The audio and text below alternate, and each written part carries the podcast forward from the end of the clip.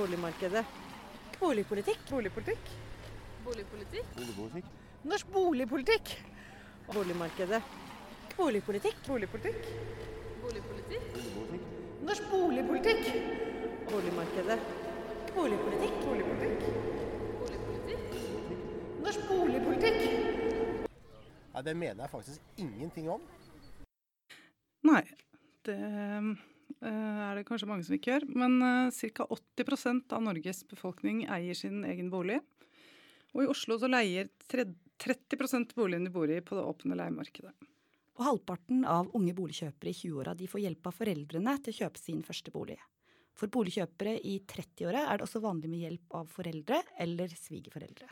Ja, og I Norge så finnes det mellom 177 000 og 282 000 personer som defineres som vanskeligstilte på dette markedet. Spesielt så er dette innvandrere, leietakere, familier med mange barn, eller de som bor i hovedstaden, som faller inn under kategorien vanskeligstilt. Par uten barn og eldre er i liten grad vanskeligstilt. En typisk leiebolig i dag det er en toroms leilighet på mellom 50 og 80 kvadratmeter. Flest leietakere befinner seg i de store byene Oslo, Bergen, Trondheim og Tromsø. Og mens eiemarkedet domineres av langvarige boligforhold, domineres leiemarkedet av korte leieforhold og hyppige flyttinger. Flest utleiere er privatpersoner som leier ut en andre bolig eller deler av egen bolig, mens her i Oslo er det først og fremst profesjonelle utleieaktører som leier ut til markedspris. Oslo kommune leier ut 11 000 kommunale boliger som huser 25 000 mennesker, og de må i dag betale det som vi omtaler som gjengs leie, noe som også har blitt betegna som hushaivirksomhet. Ja, eh, velkommen til Boligskammen. Dette er den sjette episoden eh, der vi i Oppgulp forlag ser med et skrått blikk på et leiemarked spesielt i byen, der, som ingen forlater uten å ha fått merker av den. Og vår eminente tekniker i dag, det er Sara Krigsvold. Og vi, Nina og Trine, vi er radiorabelistene fra Oppgulp forlag. Og du lytter selvfølgelig til Radio Rakel FM 99,3. Ja, og I forrige program så hadde vi besøk av to advokatfullmektiger fra Leieboerforeningen. og De fortalte oss om leiernes rettigheter på leiemarkedet. Og både i dette programmet, eh, med, altså med juridiske perspektiver, og i de fleste tidligere program, så har det kommet frem at eh, vi trenger å vite mer om historie, Trine. Ja, eh, og nå har vi faktisk med oss eh, noen i studio her som kan hjelpe oss med det, som nå sikkert sitter og klør i munnen etter å få komme til orde. Velkommen, Jardar Sørvold.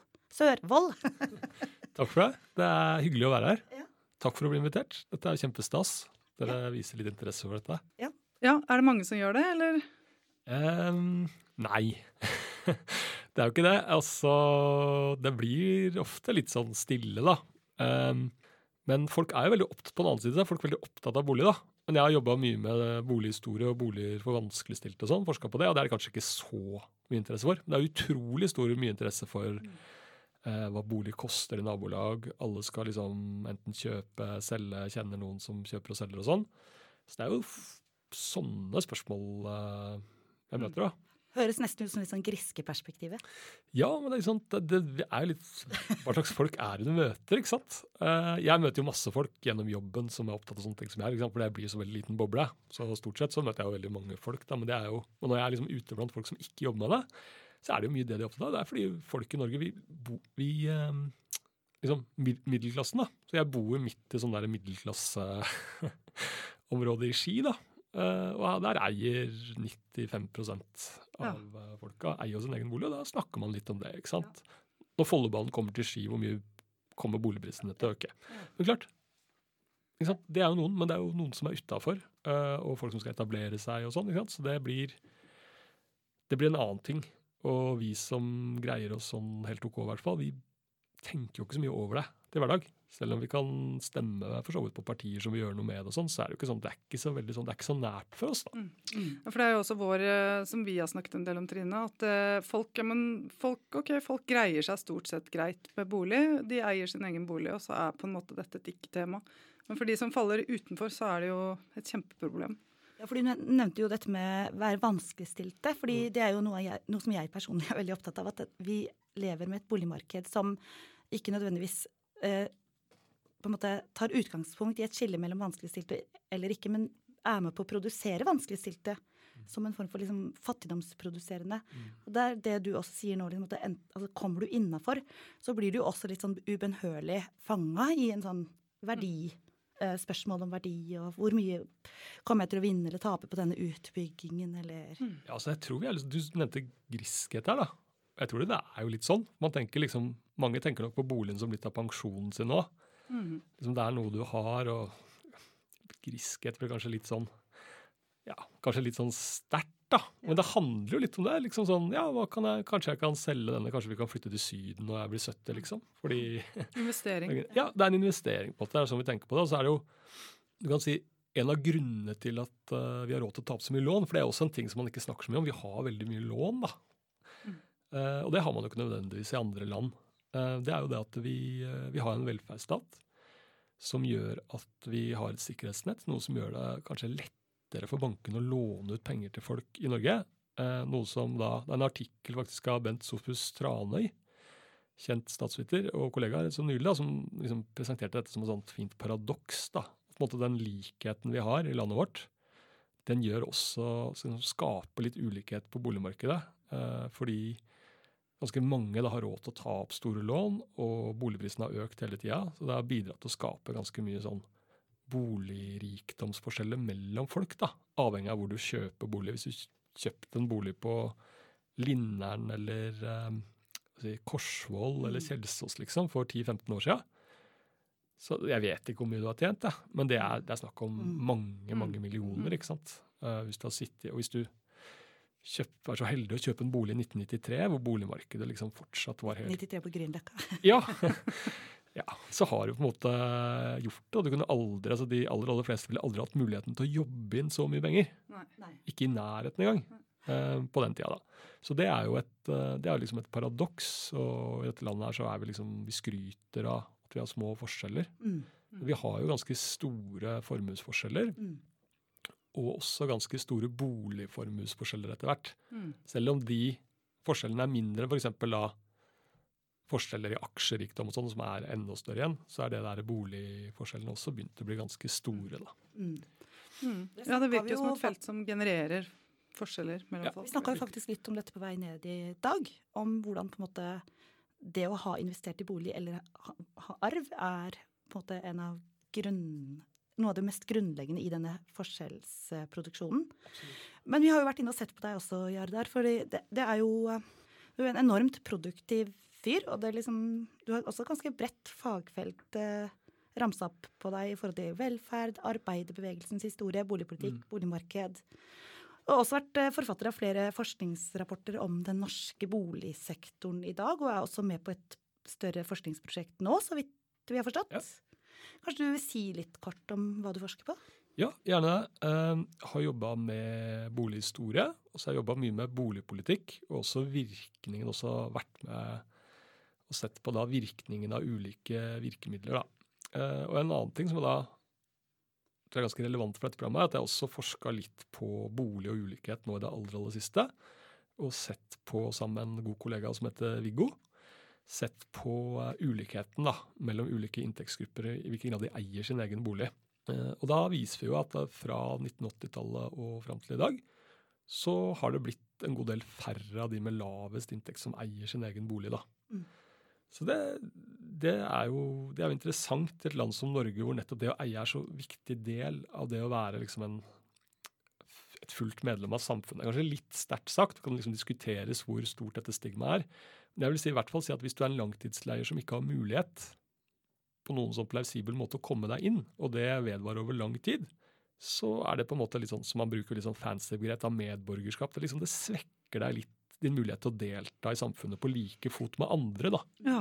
Eh, Og de igjen har jo barn, kanskje, ikke sant? og det kan jo også da reproduseres i, Ja. gjennom generasjoner. Og det har vært en studie nå som er kjempebra av Terje Wessel eh, og en kollega som har sett på eh, hvordan da boligkapital, hvordan det reproduseres. Så hvis foreldrene dine eide et stort hus i Oslo, eller hvis besteforeldrene dine eide et stort hus i Oslo i 1960, så er det mye større sjanse for at du eier din egen relativt eh, verdifulle bolig i dag, da, sammenlignet med folk som Mm. ikke var i, hadde så heldige forfedre. da. Ja, Så det er lurt å nedstamme fra noen Ja. fra Oslo. Veldig lurt. Hvis du er smart, så er du født hvit og rik. Ja, og, det, og sånn har det på en måte alltid vært. Men det som kanskje er interessant, eh, spesielt interessant, er at dette er knytta sånn spesifikt til boligmarkedet. da.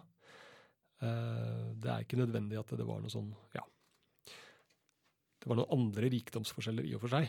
Så det er det som er ja. Og det er jo nettopp derfor vi har invitert deg hit i dag, for at du skal fortelle enda mer om dette, kanskje etter en sang. Vi, tar, vi har valgt en eh, liksom, sang med historisk sus og dus over seg. Det er fra plata På stengrunn, som er en samlingsplate med veldig mange forskjellige artister som er med. Og det er jo da tekstene til Rudolf Nilsen, som uh, var en uh, dikter i Han levde vel fra 1900 til 29, tror jeg. Men her har vi altså en låt med Kari Svendsen som synger sangen 'Løfte'. Og da skal vi bevege oss litt videre her i programmet Radiorablistene med besøk av Gjerdar Sørvold. Yes, det skal vi. For det er veldig mye av den norske boligpolitiske historien. Den begynner jo etter andre verdenskrig, sånn som vi har forstått det i hvert fall. Og vi bare lurer på om du kan, kan du si litt om hvordan så den norske boligpolitikken ut i etterkant av Før. Før. Før annen verdenskrig. Før annen, før annen verdenskrig og etter andre verdenskrig. Og, altså, Ja. Begynn hvor du vil.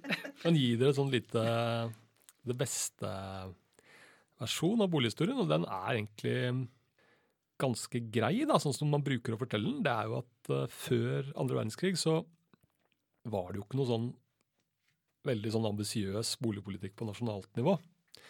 Krigen kom jo litt i veien, den hadde sikkert kommet før hvis det ikke hadde vært for det. altså. Eh, For det var mye som liksom var, på gang. Men i Oslo, da, hvis vi skal ta utgangspunkt i det, så kan vi jo ta utgangspunkt i folke- og boligtellinga fra 1920.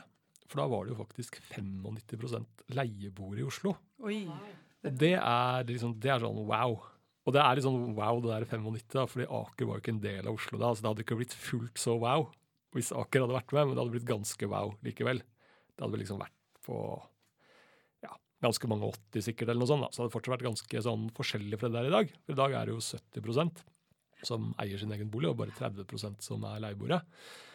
Eh, Så de fleste, også de som hadde ganske mye penger, og kanskje var sånn funksjonærer i offentlig eller privat sektor, eh, de også var leieboere, da. Altså, det var helt vanlig å leie. Ja. Det var det man gjorde. Ibsen var leieboer, liksom. Eh, Ja. Ganske fancy. Ja, det ser man i de romanene, nettopp at de Ja. går og betaler leiene Ja, de er liksom, det er gård, eh, gårdeiere, liksom. Han var leie, leietakere. Han var vel også en av de første som fikk innlagt varmt vann. Innlagt badekar. Innlagt badekar, var det. Ja. Det hørte jeg på en annen, eh, det hørte jeg faktisk på Obos podkast der om dagen. Ja. Uh, ja, nei, men så sånn var det. Og så hadde man jo forskjellig, så mange bodde trangt og sånn da. Og så var det problemer med leieboligmarkedet da også, var at spesielt for arbeiderklassen og de som hadde lite penger, de sto i en vanskelig situasjon i forhold til utleier og måtte ofte flytte ganske hyppig. De hadde ganske sånn lavt oppsigelsesvern og ganske svakt med rettigheter da, på det markedet.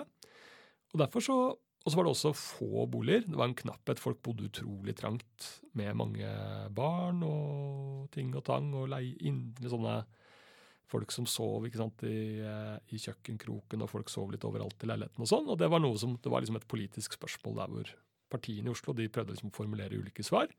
Og Arbeiderpartiet, for eksempel, da, som etter hvert ble et viktigere og viktigere parti i mellomkrigstida, de ville jo da under den mest sånn radikale fasen, når liksom, når de var liksom medlem av Komintern og liksom var kommunister, så ville de jo i en kort periode sosialisere alt, liksom. Bare si ok, leiegårdene, det blir kommunalt. For nå snakker vi før 23, ikke sant? Ja, nå snakker vi før liksom de ble, gikk inn i en mer sånn reformistisk, sånn sosialdemokratisk retning som vi kjenner, da. Ja. Og så hadde man jo kommunal boligbygging en periode i Oslo. øh, Og det er jo noen av disse leiegårdene de er kommunale boliger en dag i dag. Mens andre har jo blitt sånn typiske sånne gylne middelklassegetter. à la sånn Lindern Hageby og sånn. Mm. eh, Som i dag omsettes over millioner, ikke sant. Det var opprinnelig Arbeiderboligene på Torshov. Ja. og ja, ikke sant? Så det, det var sånn. Og så, så fant man ut at de der kommunale boligbygginga Det var en sånn tverrpolitisk enighet at det ikke hadde fungert sånn kjempebra. Det var veldig dyrt for kommunen. Kommunen var ganske fattig. De hadde dyre lån i utenlandske banker. Og dessuten så var det veldig, veldig liksom kjipt det å være gårdeier for kommunen, da, sånn som ble opplevd. Blant annet så greide man ikke å sette opp husleia noe særlig. For da ble det dårlig stemning, ikke sant. Ja. Leieboerne likte ikke det, og så man hadde liksom problemer med å finansiere det. Og da ble liksom boligkooperasjonen, da, Obos, ja. Etter hvert fremstå som at ok, arbeiderne og folk de må eie sine egne boliger sammen. Ikke sånn som i dag, liksom, for det så man jo ikke for seg at folk skulle liksom selge bolig for millioner og sånn. Det var liksom helt science fiction. Men man tenkte liksom at hei, eh, dere må styre dette sammen. Da vedlikeholder dere boligene deres eh, på en bedre måte. Det blir billigere. Eh, og dere får rett og slett ansvaret for dette sjøl. Vi tror det blir best. Liksom. Det var sånn relativt sånn tverrpolitisk enighet om det. Mens det var liksom, ikke sant, det var masse sånn forskjellig krangling og sånn som det alltid er. Men det var liksom den løsningen man kom fram til. Men når sånn cirka Eh, det var sånn rundt 1930 ja. så slutta man å bygge kommunalt. Sånn helkommunalt, i hvert fall. Eh, og så i 35 så ble jo da Obos på en måte da Oslo kommunes boligpolitiske instrument. Så kan du si at dette ble rulla ut på en måte etter krigen. eh, fordi ja, krigen kom i veien og, Mm. Og så, Men det ble på en måte modellen eh, for boligbygging i Oslo. Det ble ikke bare Obos, men Obos sto for en ganske stor del av bygginga. Eh, tenk på Lambertseter f.eks. Eh, etter krigen. Og da var det jo sånn at eh, beboerne de, de eide jo sammen, men de kunne jo ikke selge til markedspris. Det var en veldig streng prisregulering de første åra. Så det var sånn at når du gikk og betalte innskuddet ditt, da, og det var innskudd, men man eide det jo virkelig i fellesskap, det var et felles lån som man liksom betalte ned til Husbanken, så ja, la oss si at man ga 2000, da. Da fikk man bare det igjen når man flytta. ja. nettopp. Og så etter hvert så ble det litt oppjustert. da. Det ble litt misnøye med dette, så da, da regna man opp med en sånn blant annet noe som het stormbullsindeks, som ingen tror jeg husker lenger. Jeg kunne det en gang, men jeg har glemt det. Aldri hørt om. Nei, men Det var sånn ikke sant, at det var ikke basert på noen markedspris, bare hva det kosta å bygge. Ja, nettopp, ja. Eh, og så ble den oppregna for å få litt sånn kompensasjon for inflasjon, og litt sånn at man ikke på en måte skulle tape masse penger på å bo der. Ja. Eh, og så ble dette her så ble det stadig litt mer gunstig for den som solgte. Og til slutt så, opp, så ble jo denne prisreguleringa avskaffa helt. da. Ja, fordi Kooperativene var jo veldig, altså, de er jo en sentral del av den norske boligpolitikken i etterkrigsårene. Ja. Kan du si litt mer sånn i grove, bare sånn korte, grove trekk? Hvordan var etterkrigsboligpolitikken? Ja, Etterkrigsboligpolitikken var veldig fokusert på at eh, folk skulle ha råd til å betale boutgiftene sine. Og Man snakka jo ofte om liksom at det skulle være 20, pro- 20 av en industriarbeider. da. Og Da så man jo selvfølgelig for seg en mannlig industriarbeider. Mm. Noen ganger sto det det også, på en måte. Altså, ja, det er Litt sånn fjernt men så fra, fra våre øyne, men sånn var det. på en måte. Det var liksom 20% av lønna, da, ordinære inntekter. Så det man var opptatt av, som var ikke så opptatt av liksom sånn markedspris og sånn, det var igjen litt sånn der science fiction. Det, det var liksom ikke, Man tenkte ikke så mye på det, men man tenkte på at man ikke skulle spekulere med boliger. Derfor så var det en prisbegrensning, sånn at man det skulle være en solidaritet mellom den som solgte og den som kjøpte. da. Det, dette høres jo veldig fjernt ut, sånn, for det er helt motsatt av hvordan det er i dag.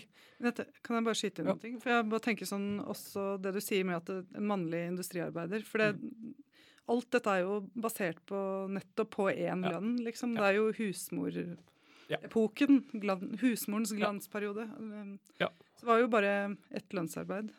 Nettopp. Og øh, det var ja, det var det som var det var, jo det på en måte man så for seg. ikke sant? Og det, ja, det var éninntektshusholdningen. Og um, Så man hadde den beskyttelsen, da. Og så, øhm, øhm, var man jo opptatt av å bygge så mange boliger som mulig. Man hadde et boligunderskudd.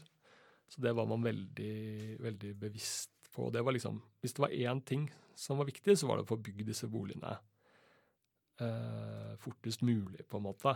Um, men det var ikke sånn at man hadde jo på en måte sånn byplankvaliteter hos Øya. Altså sånn, man var veldig opptatt av at uh, enhver beboer på Lambertseter for eksempel, skulle få se litt sånn eh, grønt Ja.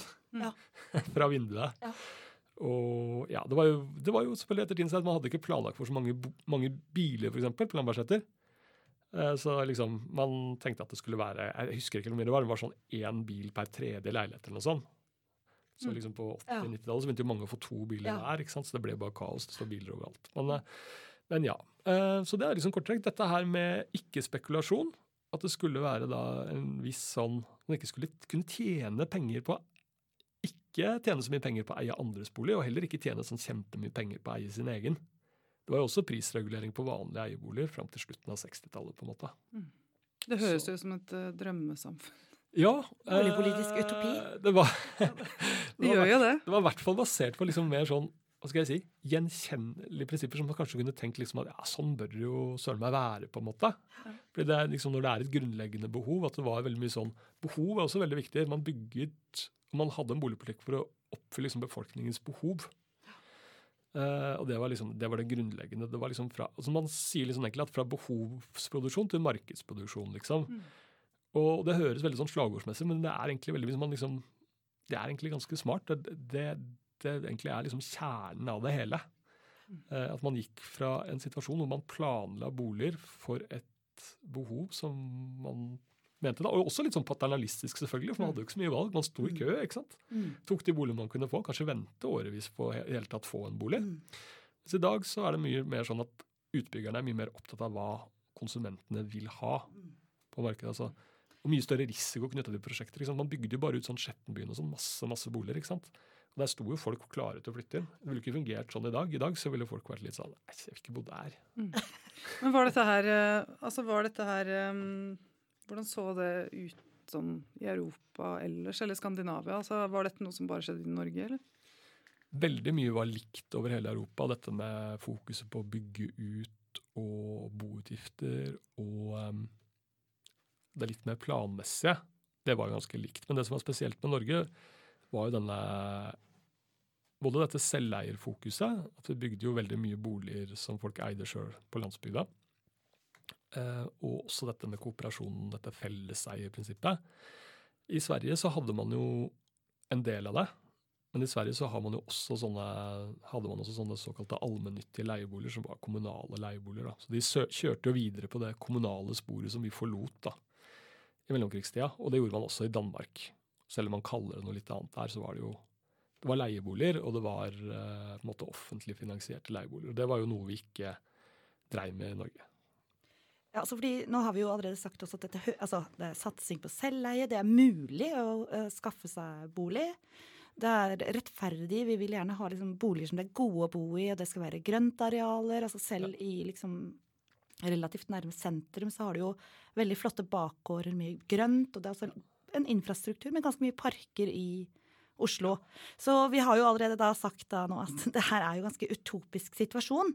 Men, eh, men noen må jo også ha falt utenfor denne politikken. Altså, det, det, hvem Ja, det var, ja, hvem var ja. liksom de vanskeligstilte i denne Ja. tiden? Jeg tenkte også at det er bare sånn for balansens skyld, som jeg tar med litt av på en måte nattsidene, da, eller det som ikke var like bra. Ehm, og det var jo køer, ikke sant? og det var jo på en måte det prisen man betalte for dette liksom, sosiale elementet.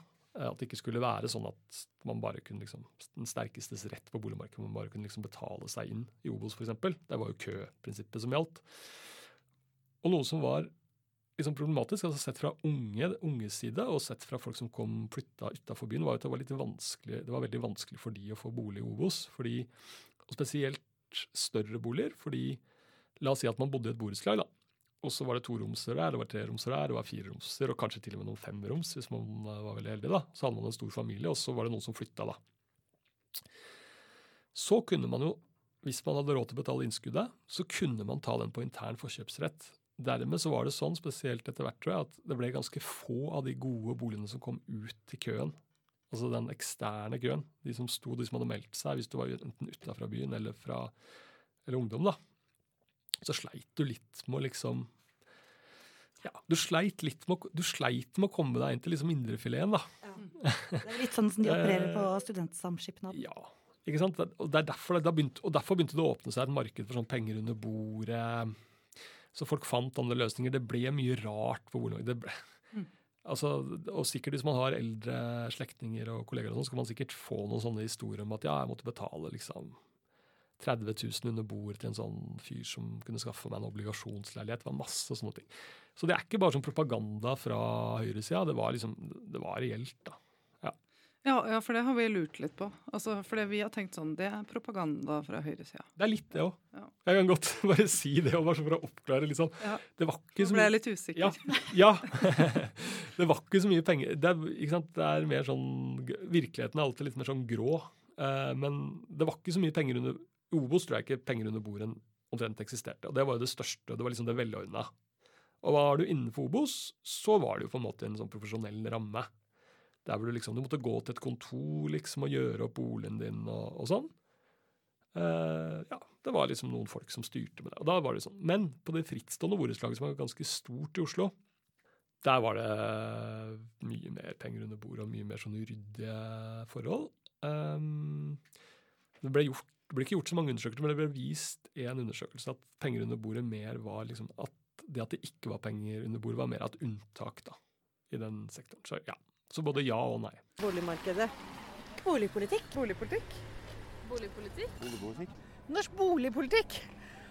Vi hører også på Radio Rakel, Radiorabilistene fra Oppgul forlag, boligpolitisk historie spesial. sitter vi her i studio med Jardar Sørvold fra Oslo OsloMet, vår eh, boligpolitiske ekspert. Anledning Boligskammen, boligpolitikk, historiespesial. Yes. Ja, for vi har jo snakka litt om behovet for historisk kunnskap. Og historie er jo ekstra viktig på et felt som boligpolitikk. Det skjønner vi jo nå etter at vi har snakka med deg en halvtimes tid. Eh, og de som, eh, altså de som også da har vokst opp i denne samtidige boligpolitikken, de kjenner jo ikke til noe annet alternativ. Og mm, slik kom altså dagens markedsstyrte boligmarked til å fremstå naturlig. Og i, um, vårt andre program i denne serien Boligskammen um, så prøvde vi også å krote ned en sånn slags boligpolitisk ABC, altså en sånn uh, definisjon, eller vi prøvde å definere det vi anså som de mest sentrale begrepene i boligpolitikken. For det er jo også et politisk problem. Uh, ikke bare at folk ikke kan um, historien, men at man heller ikke engang skjønner de mest sentrale begrepene på feltet. Mm. Og et av de begrepene vi sleit med, alle, til og med vår gjest i studio, eh, i den boligpolitiske ABC, det var jo da spørsmålet om husleieregulering. Og det var det eh, ingen som altså sånn, folk sliter, Ingen som nesten kan forklare hva det er i dag. altså Det er sånn historisk begrep, nesten. Ja. Og vi tok oss en liten tur ut på Karl Johan eh, for å se hva folk flest egentlig vet om det. Hva er husleieregulering? Ja, det er jo indeks. Ja. Ettersom indeksen er det. Nei, husleieregulering er jo ettersom samfunnet blir dyrere, da. Ja, jeg har ikke husleie, vi skal Hva? Jeg har ikke husleie. Ja, heldig, da. Ja, jeg har eget hus. Ja. Nei. Jeg har hørt om det. Ja. Huslegg... Hva? Husleieregulering? Eh, ja, at du får sponset sponsret eh, husleie. Så klart. Jeg går ut fra at det er regler som har hvordan du husleier hus, liksom. Ja. Men forbi det så har jeg ikke mye Nei. Den er avskaffet. Men vet du hva det er? Det var eh, husleieregulering for mange år siden. Ja. Hva gikk det ut på? Nei, Myndighetene fastsatte leia og regulerte ikke verre enn det. Det er tak på hvor høy husleie kan være i bestemte områder. Ja.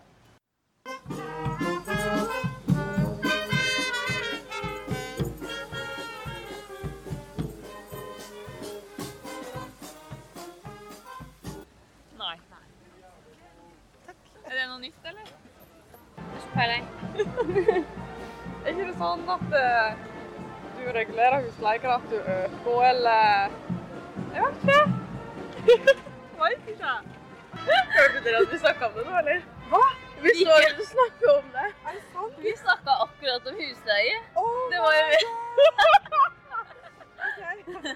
Jeg sa jo akkurat nå at jeg ikke var så inne i sånn husleie. Og, men du er kanskje Nei, jeg har ikke liksom satt meg inn i selve begrepet, egentlig. Men da regulerer Regulere husleie? Ja, at man liksom senker den eller eh, øker den da, etter liksom hvor mye ting er verdt og hva som inngår i selve leia, føler jeg da. Okay. ja, det har noe med leie å gjøre, har det det? Jeg eier bolig selv, så jeg er ikke så veldig inne i det. Nei, jeg har ikke så mye greie på det. Okay. Jeg har ikke det. Beklager. Ja.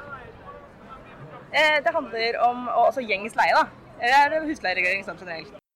Ja, ja, der her ser du hvordan ikke bare vi, men hvordan folk vi møter der ute i verden, sliter med å forklare hva husleieregulering er. Men kanskje også hvordan det faktisk skjer et slags generasjonsskifte mellom de som faktisk har levd under en slags husleieregulering og ikke, og selvfølgelig også mellom de som leier og de som eier.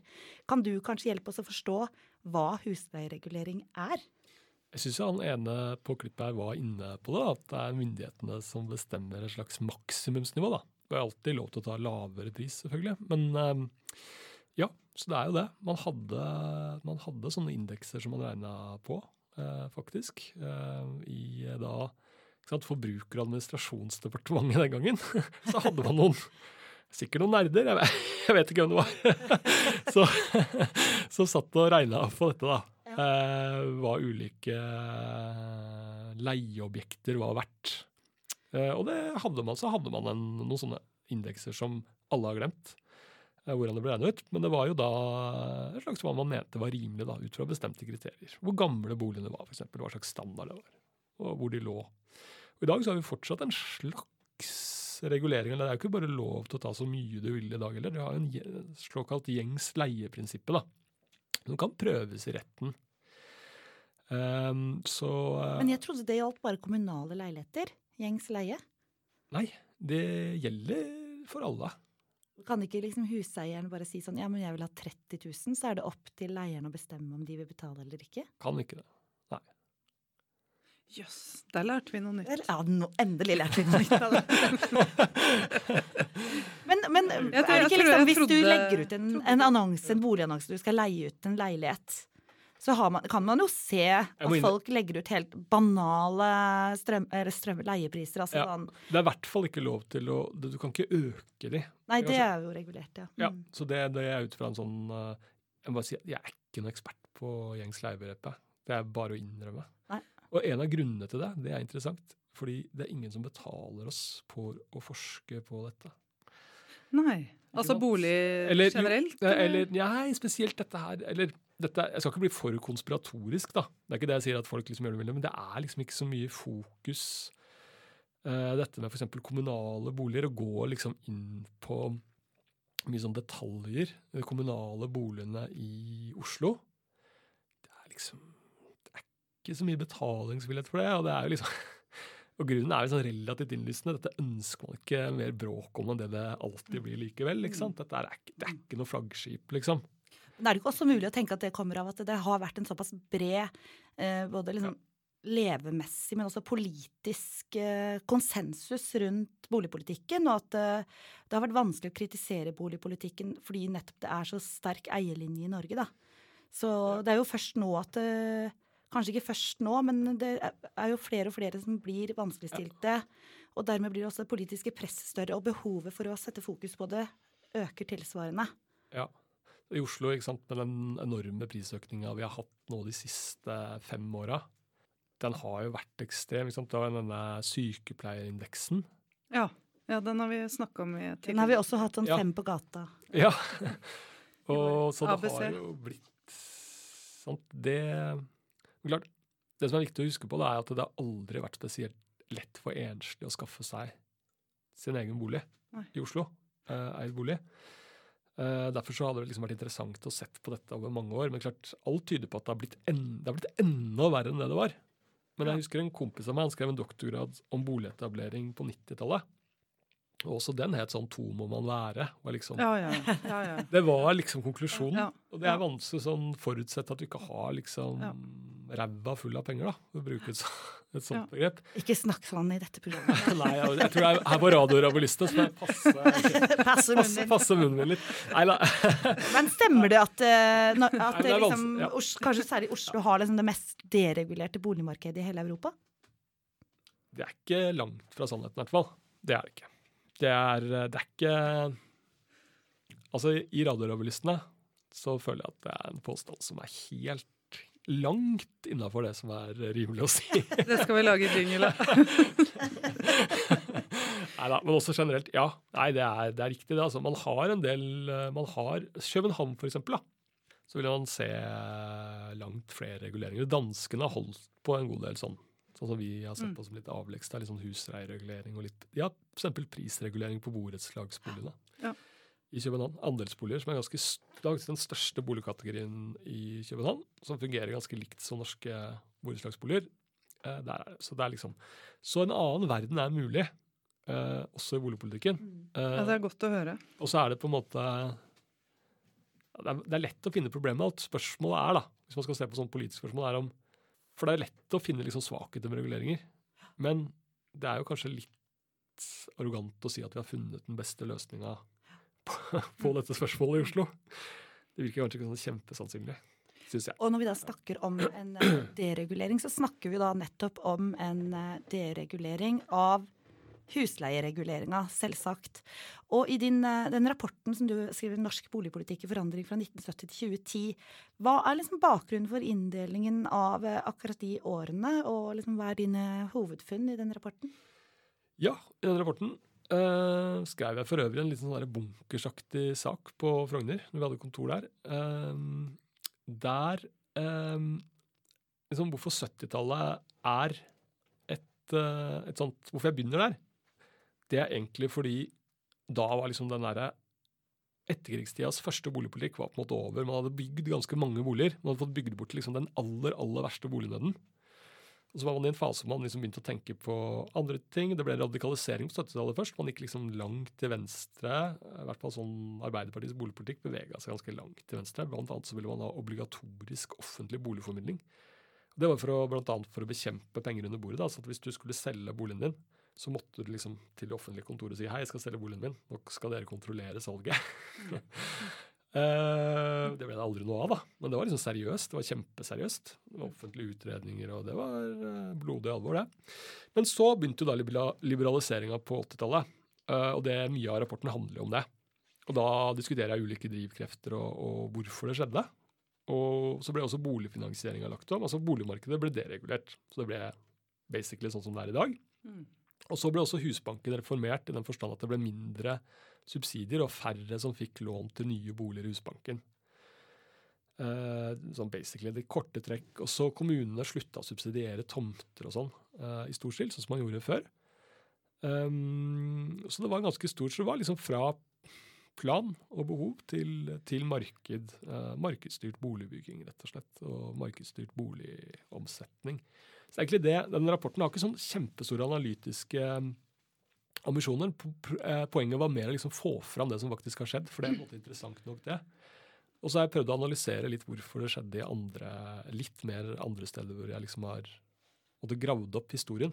For det var van som dere Mm. snakka litt før her, at det er mye som ikke er kjent for folk, og det er ikke kjent for historikere. Så det er sånn noe som ligger liksom, det er blitt sånn, Selv om det ikke er så lenge siden, så har det liksom blitt historie. For det er ikke med oss lenger. Ja. Og det, ja. Um, hvis jeg kan få skyte inn der, for det, det har vi lurt veldig mye på. Altså dette her med Gro og Kåre. Gro Harlem Brundtland og Kåre Willoch. Takk. For yngre, for, for, for yngre lyttere. Ja, ja. Nei, men Godt poeng. da. Jeg tenkte sånn, Alle tar den, men eh, det er det jo ikke alle som gjør. For dette er jo som sagt historie. Men eh, hva var det som egentlig skjedde der i den dereguleringa? For det var vel var det Høyre som begynte på det, og så på en måte sluttførte Arbeiderpartiet det? Eller er det sånn, kan vi gi Gro og Kåre skylda for den boligpolitikken vi har i dag? Ja, Vi må nok gi de en del av skylda. en del av skylda fordi altså, it takes, two, it takes two to tango, på en måte. Eh, Men det, det er liksom problemet for meg når jeg skal liksom oppsummere, at dette er skrevet utrolig mye om. Og Derfor er det nesten vanskelig å oppsummere. Men for å si det liksom, bare for å oppsummere sånn bullet points, da, så eh, var det jo da Willoch-regjeringa som tiltrådte i 81. Da de første åra bare med en rein høyreregjering. Eh, som på en måte begynte liksom å, å legge fram som forslag som førte til deregulering av boligmarkedet. Altså, men så gikk det veldig treigt. Eh, det var en sånn seig prosess, egentlig. Men i 82 så, så var faktisk en del gjort allerede. For da hadde man fått skrudd opp takstene i boligkooperasjonen. For det var, altså, det var disse folka i Forbruker- og administrasjonsdepartementet som satt og regna. Da de skrudde opp takstene så mye at det ble i praksis markedet, for ingen ville betale de takstene. Og så fikk kommunene lov til å søke om fritak, så det ble færre og færre kommuner som ble da Så til slutt, når Willoch-regjeringa gikk av i 86, så var det liksom bare prisregulering igjen i Oslo og noen andre kommuner. Og så ble den i praksis gjort på en måte overflødig i 1988. gjennom et sånt forlik på Stortinget, hvor Arbeiderpartiet også deltok. Eh, men det er ikke noe tvil om at det var liksom høyresida som var drivkraften her hele tida. Mm. Mens Arbeiderpartiet ja, ble liksom tvunget med på ferden. Er sånn kvinneregjeringa som sluttførte det, på en måte. Eh, ja, eller egentlig ikke. det som Gro gjorde, var at hun fortsatte å kutte på Husbanken. Eh, det gjorde hun. Eh, for det var liksom, Men Arbeiderpartiet fortsatte egentlig å stå på det standpunktet om regulering ganske lenge. altså. Men de, de følte seg litt pressa, tror jeg. Kanskje litt fra boligkooperasjonen sjøl, som ikke ønska å drive med dette her lenger. For De følte kanskje at deres boliger ble litt mindre populære. De frykta på en måte de var litt lei av hele greia, da, tror jeg. Ja, det kommer en det en sånn uh, BI, eh, ny, nyutdanna BI-dude da, og bare i dress og bare Yeah! Nå skal dere bli andre boller her. Vi lever i en ny Ja. tid. Det var jo sånn, ikke sant? Vi, altså sånn, Nå skal alt bli så mye bedre, med en bok fra den tida. da. Man følte jo at man skulle at man, altså Dette var jappetida. Altså. Dette var jo liksom, dette skulle man nå få bort. Men det var ikke bare sånn, hvis man går tilbake til historien, så var det jo liksom, det var litt kontroversielt.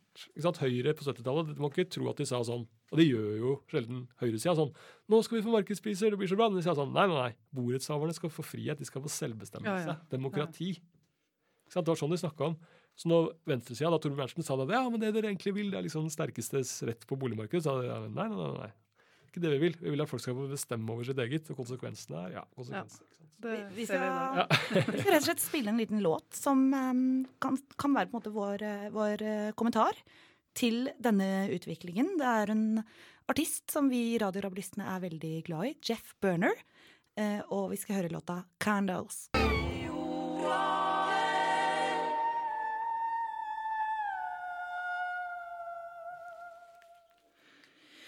Ja, da er vi Deilig å høre hvordan tilbake. du starter med sånn ordentlig innpust. For et oppgulp. Ja. Um, ja, vi har snakka litt om reguleringer, og hva skjer etter reguleringen? Etter dereguleringen? Etter dereguleringen.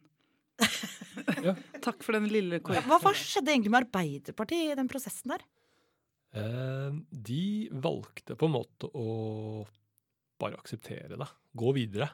Dette er litt sånn, Jeg sier jo det at boligpolitikken er på en måte, sosialdemokratiets såreste punkt. Eller i hvert fall ett av de såre, da.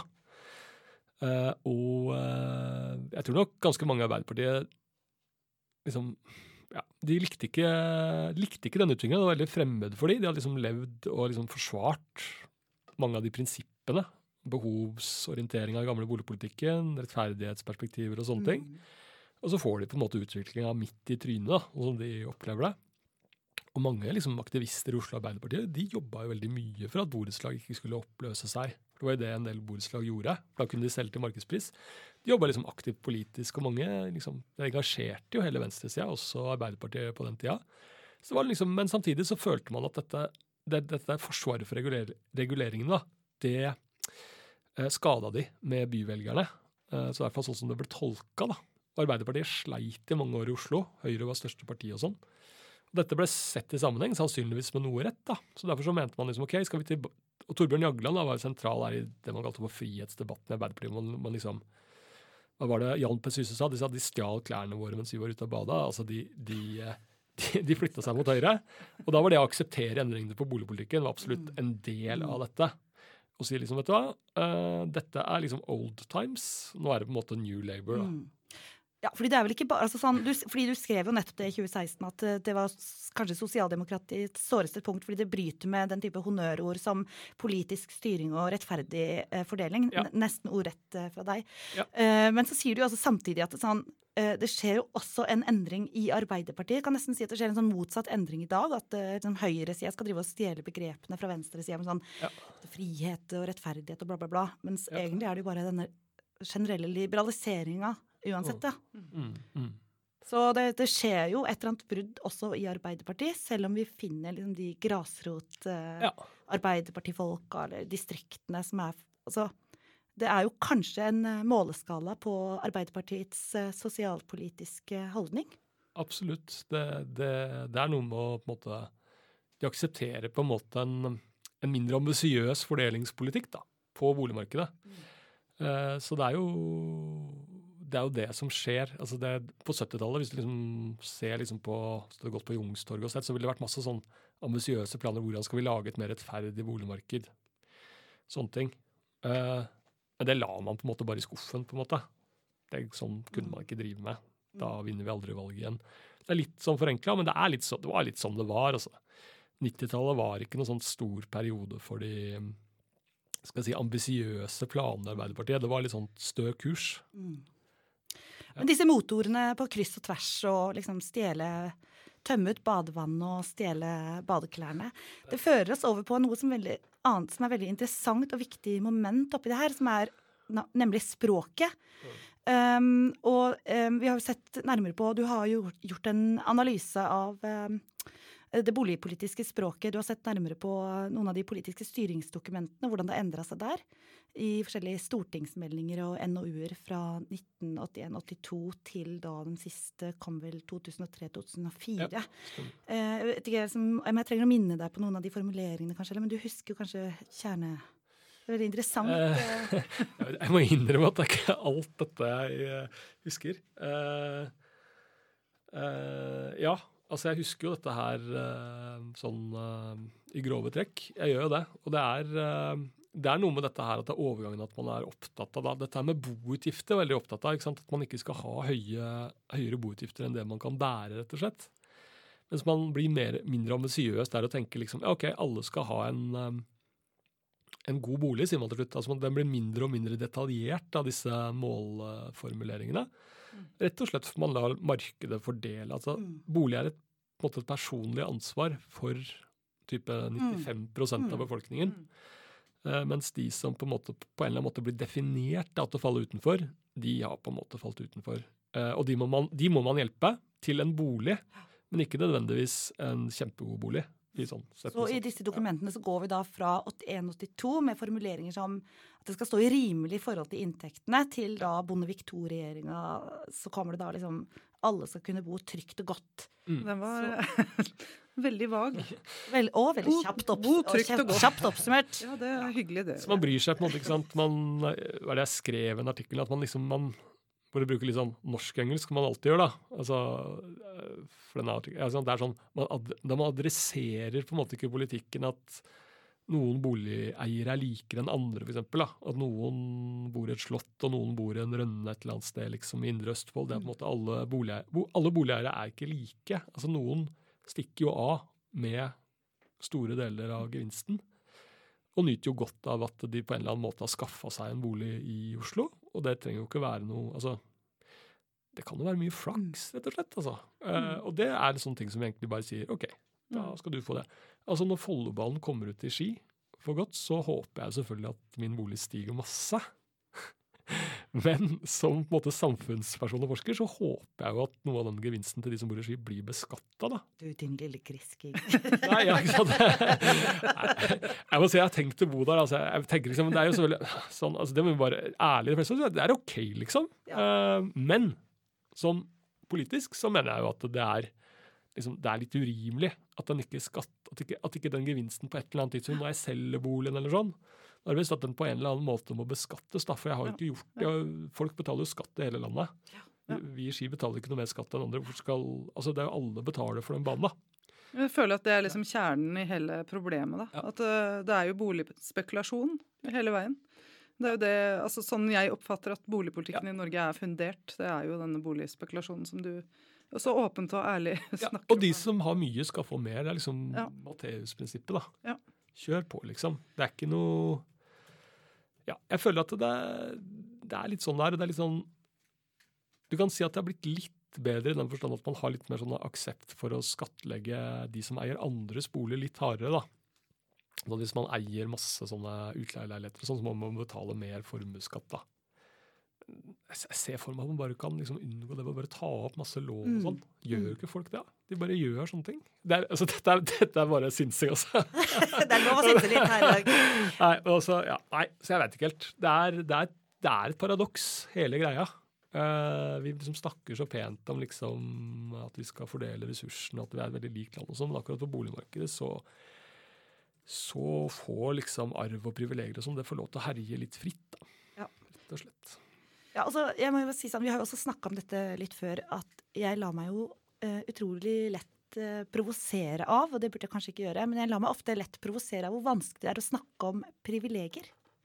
Uh, og at det på en måte bare tas for gitt at vi lever med en boligpolitisk rettferdighet i dette landet, mens det da faktisk er stigende antall folk som på en måte står utenfor. Og det er liksom eneste som skiller oss fra de andre, er liksom om du har arva noe eller ikke. Altså, Ja, ja, ja. i liksom For å sette det på spissen, da. Så er det viktig å se dette litt i sammenheng med arbeidslivet òg. Hvis det er sånn at mange går på sånn midlertidige kontrakter og litt sånn, ja, Mm. så er klart det er en veldig viktig side av det. For det er, det er litt sånn interessant å studere for meg som forsker. Mm. Hvilken sammenheng det er med liksom, din tilknytning til arbeidslivet og boligsituasjon. Ja, for vi hadde jo intervju faktisk Eller et av programmene våre handler jo om eh, Arfi Ali. Arifi Ali, som eh, bor i kommunal bolig på Tøyen. Og hun eh, får jo liksom lønn fra kommunen mm. som utdanna miljøarbeider. Men den lønna er jo egentlig ikke nok til å dekke husleie i en kommunal bolig. Men kanskje vi kan bare oppkjøre liksom Oppkjøre? Oppsummere. Opp. Ta litt Kjøre litt kjapt opp på oppkjøringstida her. Hva heter det for noe? Ja, for nå, nå nærmer vi oss slutten i rasende tempo, så det må vi faktisk nesten gjøre. Um, men hva har vi lært i dag? Jeg føler i hvert fall at vi har fått eh, litt klarhet i dette her med Gro og Kåre. Det har vi jo lurt en del på, Trine. Ja, absolutt. Og så har vi jo lært noe om liksom den tydelige politisk, de tydelige politiske dreiningene som har vært de siste i hvert fall 100 årene. Absolutt. Men eh, jeg tenkte vi kunne bare stille ett sånn siste spørsmål før vi avslutter med en eh, låt. Jardar Sørvold. Jeg lurer jo da på, er løpet helt kjørt? Hvor går denne veien videre? Hvor ender, dette, hvor ender denne bonanzaen? Det var tre spørsmål, det, Nina. Nei, jeg, Klarte ikke la være. jeg tror ikke det. Altså, løpet er ikke kjørt. Um, det må være mulig å få til en eh, boligpolitikk som, um, som er litt mer rasjonell. I hvert fall eh, som tar utgangspunkt i at, eh, at eh, det ikke bare er de som har mest fra før, som i det uendelige skal få en bedre og bedre posisjon, men at det gir større muligheter for folk å faktisk komme seg inn på markedet.